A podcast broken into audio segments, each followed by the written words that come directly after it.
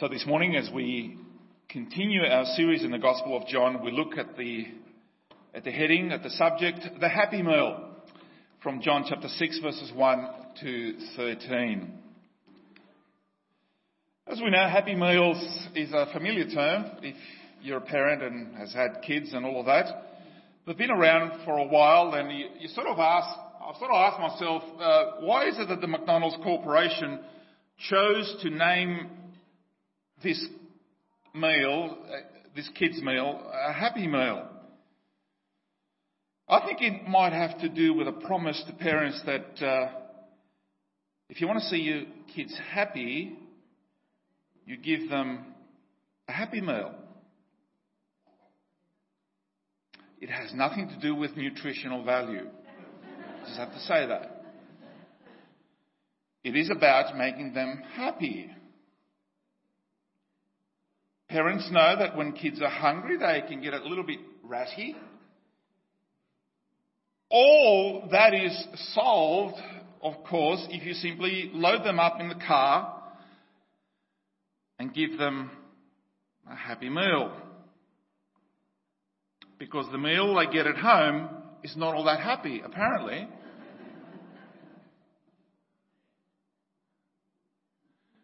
But of course, as all parents with young kids know, not all happy meals start out or indeed end up that way. Our miracle lesson from this morning is also about a happy meal. Well, it ended up being a happy meal after people were asking, what are we going to do?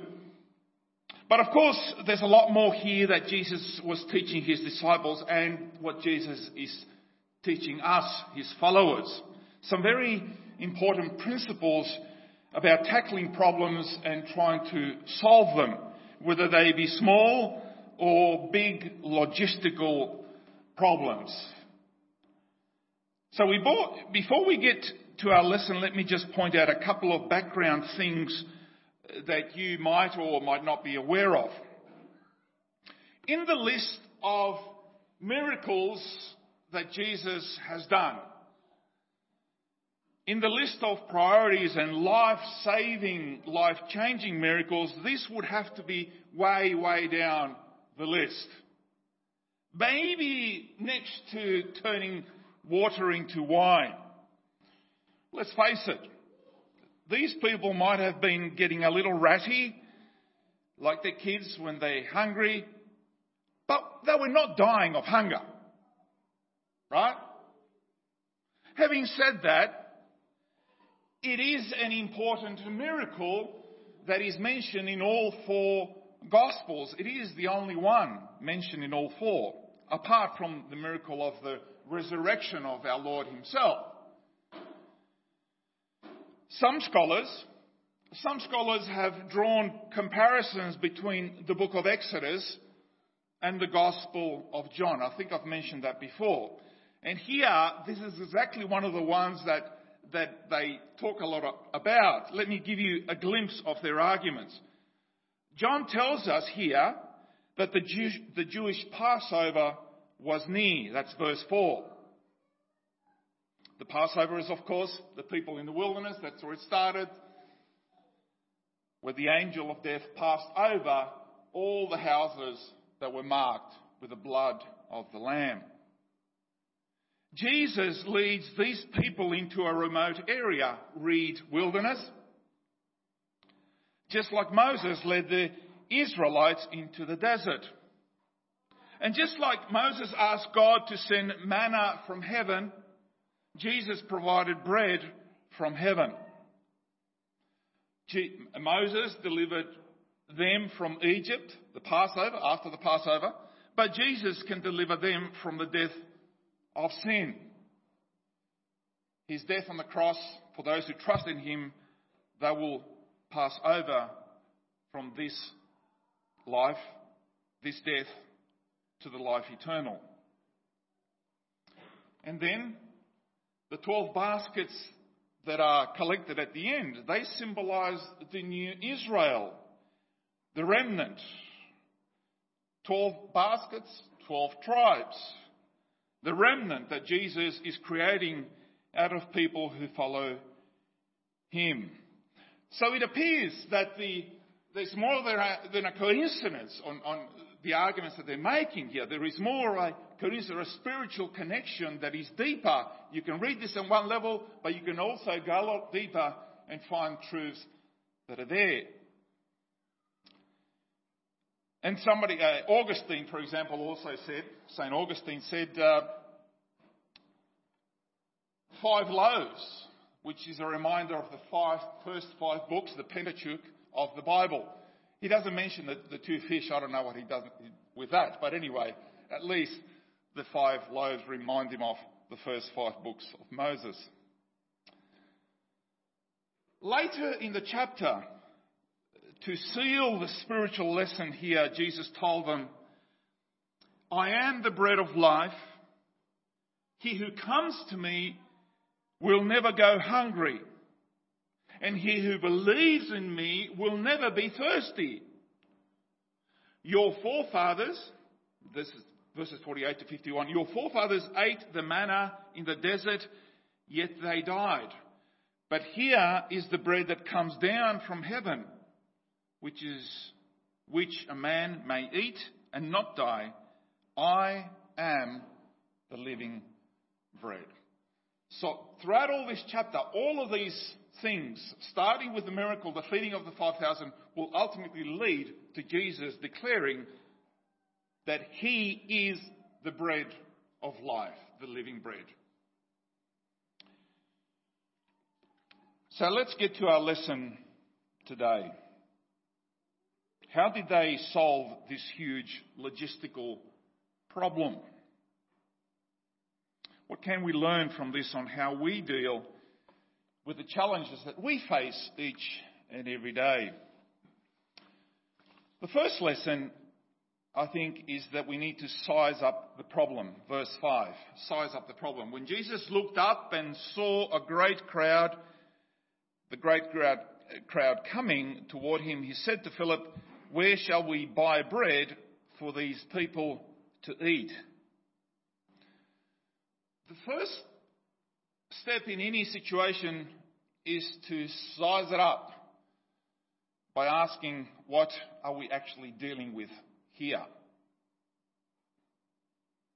Many times the answer will sound like the words from Apollo 13 to base. Remember the words, the famous words, Houston, we have a problem. But unless you know what you are dealing with, you will not be able to solve it. You don't want to deny it and say, what problem? I don't see any problem. You need to be honest, be truthful, and deal with it in order to be able to solve it. All the Gospels tell us that there were 5,000 men. We need to add the women.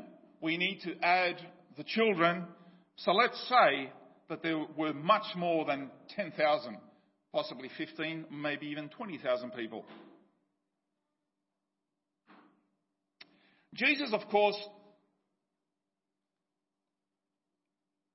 he couldn't ignore all of this problem altogether.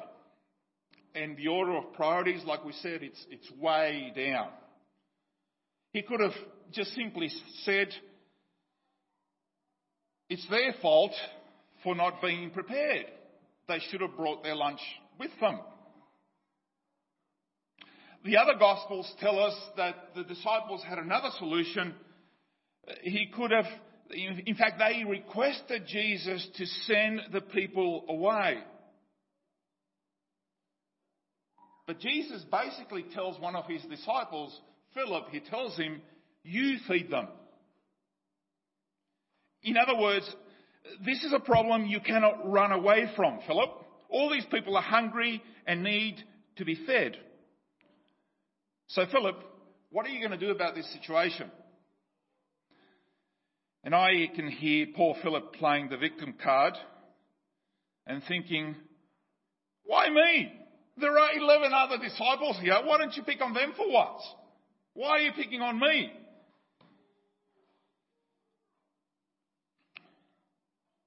Because Jesus is testing Philip. Have you ever lifted up your eyes and looked at everybody else? Why don't you pick on them for once? Why are you always picking on me? Because he's testing you. He's asking you the question. He's not asking them, he's asking you. He'll deal with them later, don't worry. But you're on the spotlight now. At first, Jesus acknowledges the problem, but doesn't give a solution. Because he's testing, he's going to test all of them. Yeah.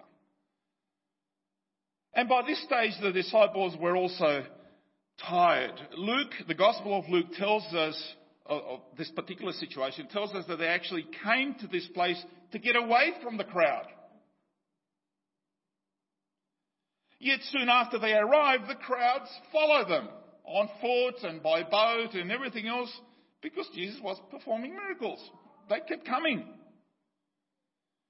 And it's usually the case that when I am faced with a problem, whether I'm trying to get away from it, trying to have a bit of a rest, a bit of a reprieve, that another problem immediately follows. They say that the waves, if you're a surfer, I've said this before, they say that the waves, they come in threes. The good things come in threes, but the bad things tend to come in threes as well. This, personally, for me, it's been one of those weeks. They come in threes.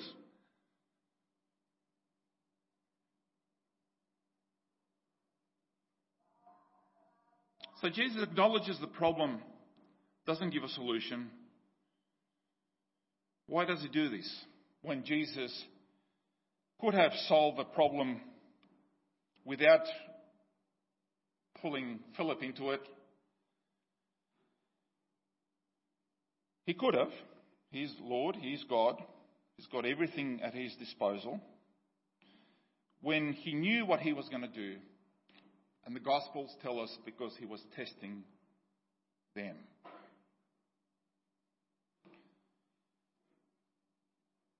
You can teach someone all the theory. You can teach them everything about the Bible. As I am doing now, I can teach you all the stuff that perhaps you want to or you don't want to hear. This is a lesson, like a teacher teaching you. And you go away and you say, oh, wasn't that a nice sermon and everything else?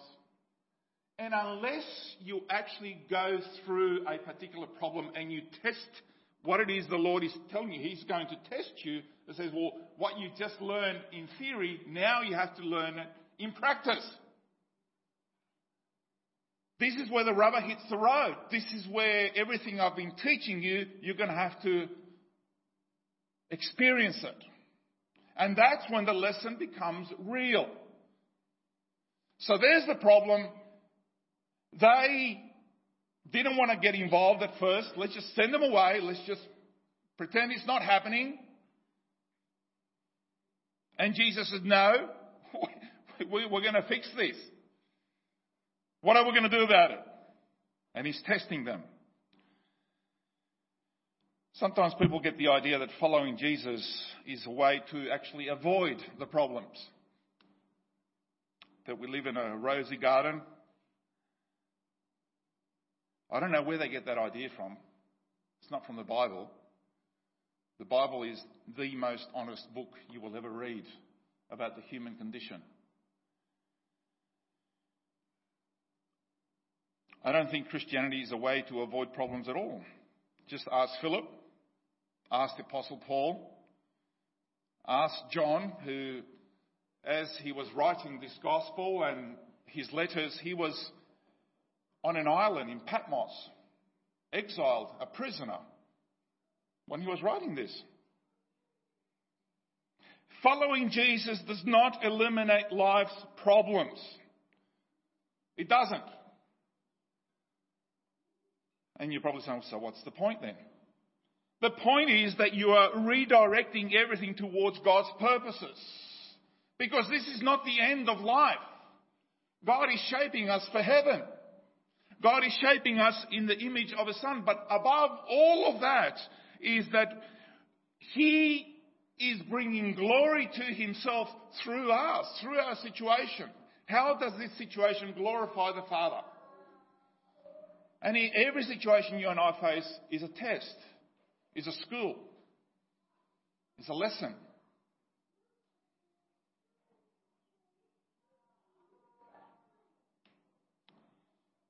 The second step. So the first step is sizing up the problem. The second step is identifying your resources. Philip answered, 8 months' wages would not buy enough bread for each one to have a bite.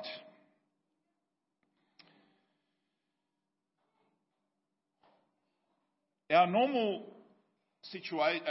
way of thinking is our first reaction is thinking on the things we don't have, what we don't, focus on what we don't have. Philip's mathematical mind goes into overdrive and he passes the maths exam. He comes up with a figure of about 200 denarii, or about 8 months' wages to... Even that wouldn't be enough for them just to have a small bite. Mathematical Philip is working at one level, totally ignoring. He's working on the material level, ignoring the spiritual dimension of the situation. This is despite the fact that he witnessed Jesus turn the water into wine, the miracles and everything else. He has already been with Jesus for some time and still working on the material, counting the beans level. What do we have? Do we have enough? We ask. And this is a perpetual question in the church as well. If we, like Philip, we do the calculations, if we need to see the outcome before we start the venture, then the answer is that we never have enough. We look at our situation financially, the opposition, that's one thing. Then we look at what are the resources we have within the church, our talents, our gifts, not enough leaders, all of that, and we feel inadequate to serve, to lead. It's just not enough, we say. But there has to be something more. There has to be something more. In verses 8 to 9, another of his disciples, Andrew, Simon Peter's brother, spoke up. Here is a boy with 5 small barley loaves and 2 small fish, but how far will they go among so many? So Philip was working one level, but what we don't have, while Andrew was already working on another level, this is what we do have. Can you see the difference? Who do you normally identify with? And I'm not asking you whether you're normally depressed or a positive type of person or everything else, optimist or a pessimist and everything else. Are you a Philip or are you an Andrew? You can answer that yourself. And this was what Andrew was bringing, was obviously not the solution, not the solution. But it was, what was it? It was the seeds towards the eventual solution. It was the seeds. It was in the form of a little boy. Specifically, what that boy had. I'm sure that this wasn't a requisition on this little boy. Come on, give me a lunch. Right? I'm sure that this kid, out of the goodness of his heart, brought this to one of the disciples. I'm thinking, how is it? It's hard to believe that out of all the people there, that he was the only one who took his lunch. I just find that really hard to believe.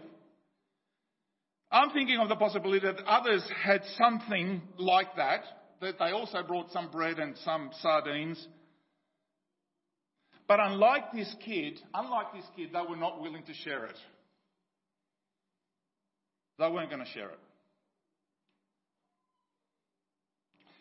Barley loaves were the food of the poor who could not afford to buy wheat.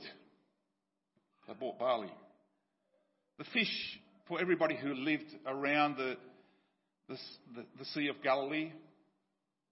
This is a staple diet, fish. Staple diet for these people who lived off the lake. Andrew wasn't too sure how all of this could make a difference with so many, but at least he brought the boy's gift, the boy's little gift, to the one person who could make a real difference with the little that he brought, or the little that was offered. You know, many times the answer is actually a lot closer than we think. The answer is usually in the house. Rather than asking what we don't have, it's a better question to ask, what are the resources that we do have? One of the questions that a church often asks, how much money do we have? How will we continue to support our ministries? How will we continue to support our missionaries who are out in the field? And the answer is right here. In fact, sometimes we feel like we're little more than 5 barley loaves and 2 sardines. But all God asks us to do is to give him what we have. You think it's little. You think it's like the widow's mite. But he asks us to give it anyway. He never asks us for more than that, because he will supply the rest. And once we count all our resources, the biggest resource that all of us have is Jesus himself. Jesus himself.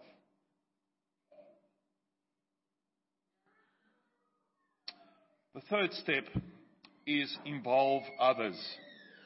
The third step, involve others. He said to Philip in verse 4, "Where shall we buy bread for these people to eat?" So Jesus is involving Philip in the whole problem. In verse 10, Jesus said, "Have the people sit down." In verse 11, Jesus then took the loaves, gave thanks, and distributed to those who were seated. Verse 12, he said to his disciples, "Gather the pieces that are left over." Again, I have to reiterate that Jesus could have done all of this on his own. He didn't actually need any of his disciples to do this. He could have made the bread just simply fall down from heaven, just like God did with the Israelites, the manna that came down from heaven in the desert, in the wilderness. Yet here he chooses to involve his disciples. And it's unfortunate that as believers we tend to err on one or two extremes. One extreme is to simply try to solve the problem independent of God by ourselves.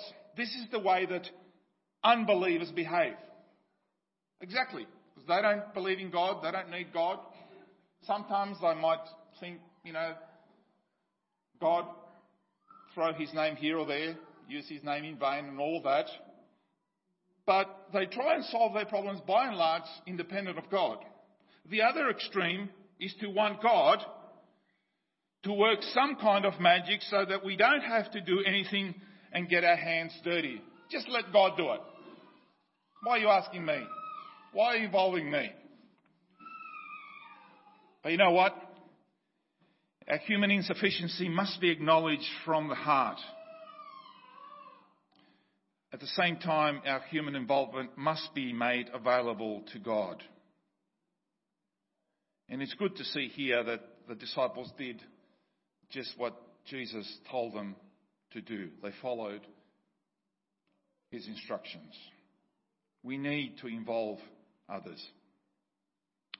Fourthly, we need to break it down.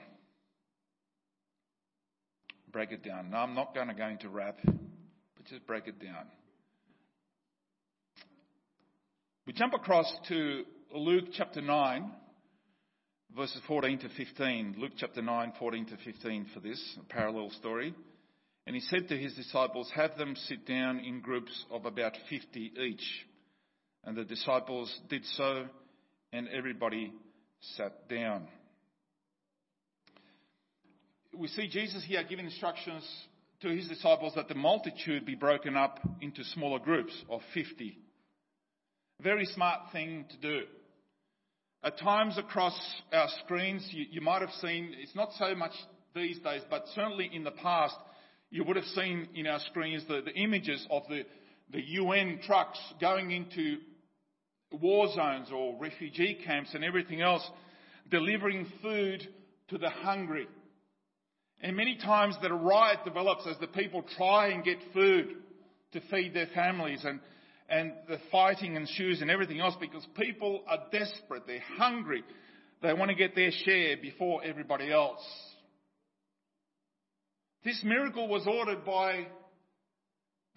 was characterized by order, not chaos. By order, not chaos. And most of us Baptists will be happy to know that this principle started with Jesus. We like order, not chaos. And so Jesus asked them to, first of all, sit down so they wouldn't cause a riot. And the other one is to divide them into smaller groups. A large problem will always appear overwhelming and impossible if you look at it as a big problem like that, overall. So we need to break it down into smaller portions, smaller sections. Take time to organise, to strategise, to make a plan of attack. Start with the simple things, and then you work your way deeper with the help of others. You know the old saying, how do you eat an elephant? One bite at a time. I'm sure I'm going to get the RSPCA when they listen to this. Next one is give thanks. Give thanks, verse 11. Give thanks. Jesus then took the loaves, gave thanks, and distributed to those who were seated as much as they wanted. He did the same with the fish. Now, Jesus exemplified to his disciples, the crowd, and to us a crucial principle in this miracle process. And what is that? He looked up to heaven, he looked toward the Father in heaven and gave thanks. He publicly acknowledged God's goodness and provision, his own dependence upon the Father. He thanked God for the little that he had in his hands.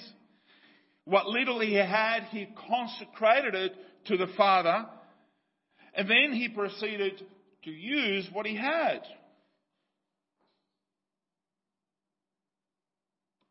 Something important here is that the barley loaves did not turn into gourmet pizza. What did the barley loaves turn into? Barley loaves. Imagine that. Wow. Where is all the prosperity in that? It It was barley loaves. That's it. Simply remain barley loaves. Be thankful for the barley loaves in our lives. The sardines did not turn into lobster. Huh? The sardines, the fish remained fish. Be thankful. Why am I saying this? I'm saying this because in the Old Testament we had the story of the Israelites, the people of God, complaining to God about the manna. The manna that was falling from heaven was becoming boring. Oh, here we go, the bread from heaven again. Oh, please, can we have something different for once? Complains. Are we grateful for what God has given us? Give us this day our daily bread, we pray. For a lot of people in the world, and I would even say the rest of the world, that is all they have, the daily bread. We live in a country where God gives us a lot more than just barley loaves and a couple of fish. So much to choose from. Are we grateful for that which we receive each and every day? Let me tell you a story. Some of you will know this story well. There was a man in England during the 1900s who also saw the power of God, the power of Jesus to feed a group. The man was 1800s, 1900s. The man was George Müller, and he founded several orphanages which cared for at the time he cared for up to 2,000 children in London, 2,000 orphans. And one night Müller was informed that the supply of food was gone at one of the houses that were part of the orphanages. And the next morning, George Müller joined the children at breakfast. There was a bowl, there was a plate and a glass in front of each of the several hundred children.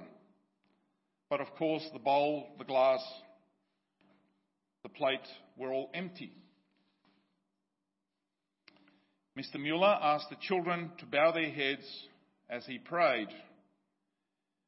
And his words included, "Father, we thank thee for what thou art going to give us to eat." After he ended the prayer, there was a knock at the door.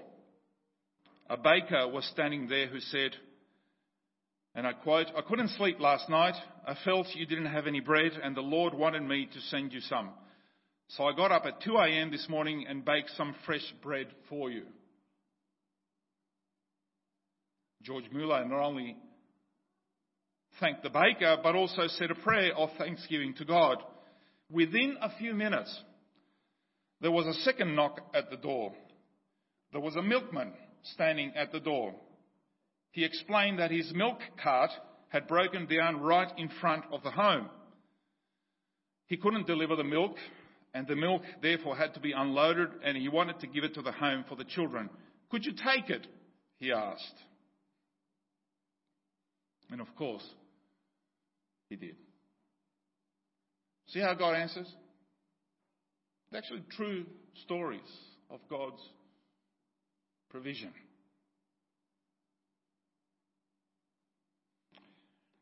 Lastly, count your blessings. Verses 12 to 13, count your blessings.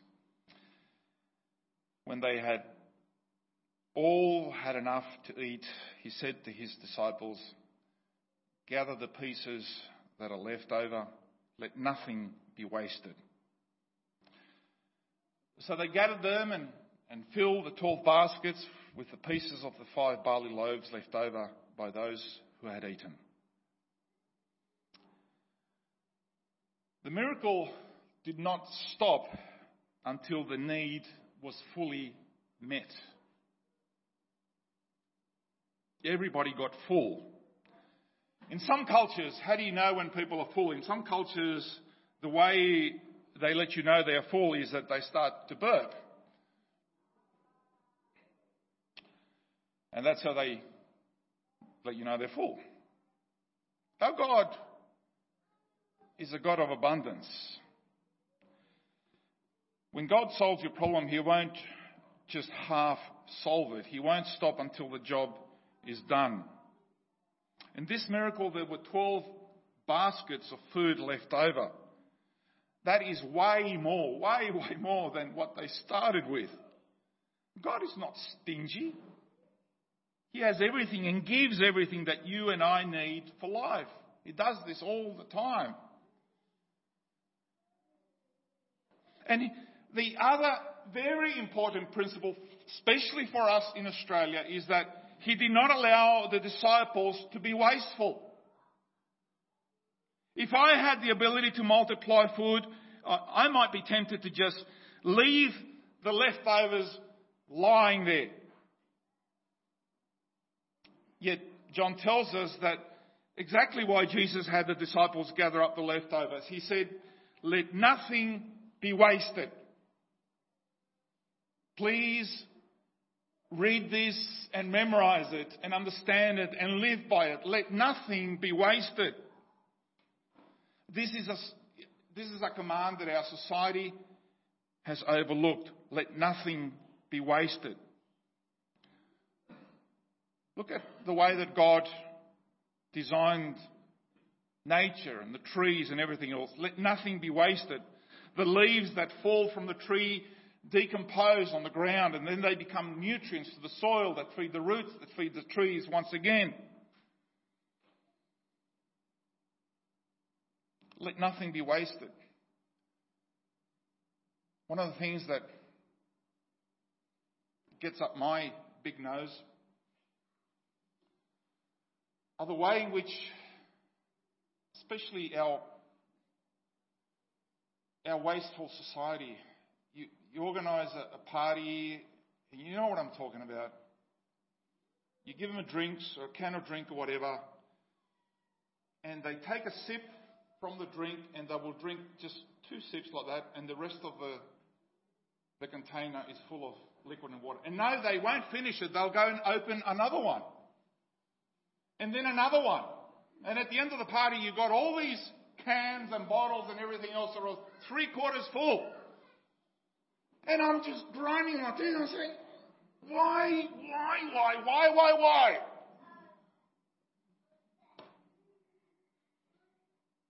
How do we get this? How do we get like this? Do we have to take him to a refugee camp, to somewhere in southern Sudan, to tell him the value of food and life and all of that?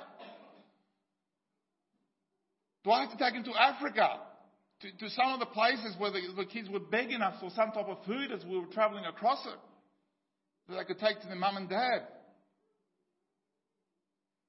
And it breaks my heart because I'm saying this is a waste. What do we do with clothing?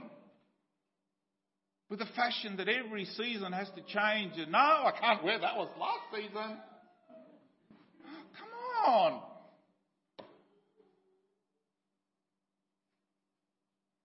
What a wasteful society.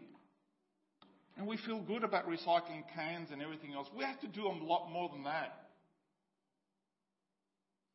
A lot more. Let nothing be wasted. And that's just at the material level. I don't want to finish at the material level. Let's conclude on a spiritual level. Let nothing be wasted.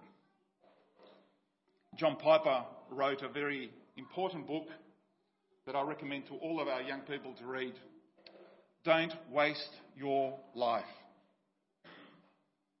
Don't waste your life. And he tracks life from the beginning right up to the end, to those who are retired, and how wasteful we can spend our years. Don't waste what God has given you. Don't waste your talents. Don't waste the time that He has given you. Don't waste the gifts that He has given you. Don't waste the material ways in which He has blessed you. What are the things, even the little things, that I can offer God so that He can do something with it? You probably think it's not very much. How can I help? What can I do? Who can I bless? And obviously we have the greatest example of our Heavenly Father, who doesn't waste anything at all. Whatever experience you're going through, good, bad or ugly or otherwise, even those bad experiences, He can use those. He can turn those around and glorify Himself through that, as long as you offer them to Him and say, God, can you please do something with this? Because I don't know what to do. He can do that. He can do that. To make you a better person, to conform you to the image of the Son, and to prepare you, to make you fit for glory, for eternity. May God bless us as we serve Him. And let's sing this song that reminds us that His grace is enough, more than enough.